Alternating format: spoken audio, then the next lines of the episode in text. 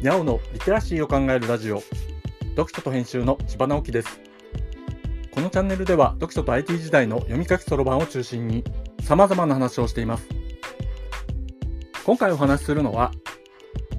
Google Bard で現実的な AI パーソナライズが始まったというものです。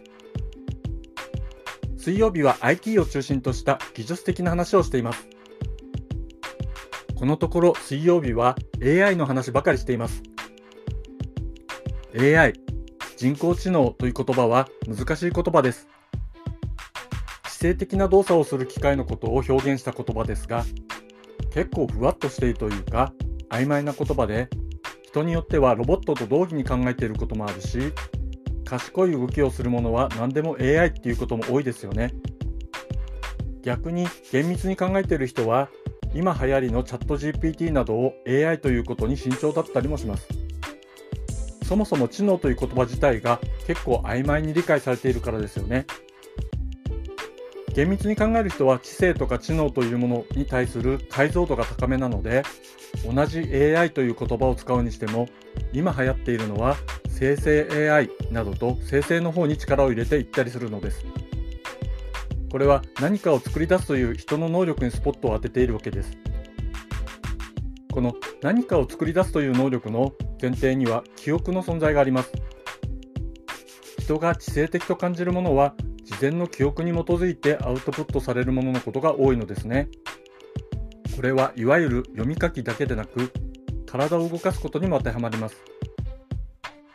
頭がいい人が尊敬されるのはそのための記憶を作り出すための努力を想像するからだしアスリートが尊敬されるのも繰り返し練習をして最適な体の動きを記憶する努力をしてきたからなのですね。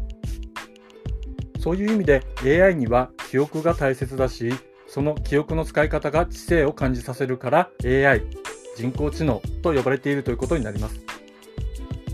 で今年流行り始めた AI はこの記憶をどこから持ってきたかというとインターネット上に無尽蔵にあるデータなのですね。ものすごく簡単に言うとこの無尽蔵のデータをコンパクトにダイジェストしたようなものをモデルとして持っていてそれを使って何かを作り出すことができるようになっています。このモデルが全て知っているというわけではなくて情報を作り出す過程で必要となった情報をインターネットに見に行くこともできてしまうところがすごいわけです。これ僕がいつもやっていることと変わらないしなんなら量やスピードでは全くかなわないわけです。人間とはクリエイティブとはみたいな哲学的な難しい話もあるけれどかなり AI という言葉にふさわしくなってきたなぁと僕は感じています。生成 AI には記憶が必要という話に戻りますがこの記憶は2種類に分けて考えることができます。個人的なものとそれ以外のものです。今年流行った生成 AI はそれ以外の方の記憶を使っているのです。当たり前ですが僕自身が持つ個人的な記憶みたいなものは使われていないはずです。だからチャット GPT に先週行ったレストランの電話番号を教えてと聞いても答えてくれないわけですよね。こういう問いに答えられるようになるためには僕の記憶を何らかの形で参照できるようにする必要があるということになります。この分野は個人情報保護の問題があって一筋縄ではいかない分野ですが最近分かりやすくて現実的なソリューションが出てきました。Google は Bard というチャット AI を試験運用しています。これの追加機能として Gmail と Google ドライブへの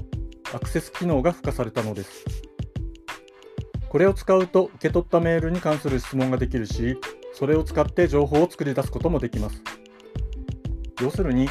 先週の誰々さんからもらったメールにお礼の返事を出したいので文章を作ってみたいなことができるようになるわけです。Google ドライブに置いてあるファイルを参照させることができれば去年書いたレポートを取りまとめてポートフォリオを作ってなんてこともできそうです。実際にやってみるとなかなか満足のいる結果はまだまだ得られませんがメールもドキュメントも参照してそれっぽい結果を作り出すことは分かりました。ということはメールやデータを取っておけばそれを AI が使えるということですね。すでにデータがあるならそこそこのアドバンテージになりますしそうやって情報を蓄積するということに慣れておくだけでも今後の大きなアドバンテージになるでしょう。来年の AI はこういう個人ごとの個別化がテーマになると思います。AI が身近になるということはこういうことなのですね。さて、皆さんはどんな風に感じていらっしゃるでしょうか？今回は Google Bard で現実的な AI パーソナライズが始まったという話をしました。今日はここまで。読書と編集では IT を特別なものではなく常識的なリテラシーとして広める活動をしています。ストアカで IT リテラシーの基礎を学べるオンライン講座をやっています。詳しい内容については概要欄のリンクから見に行くことができます。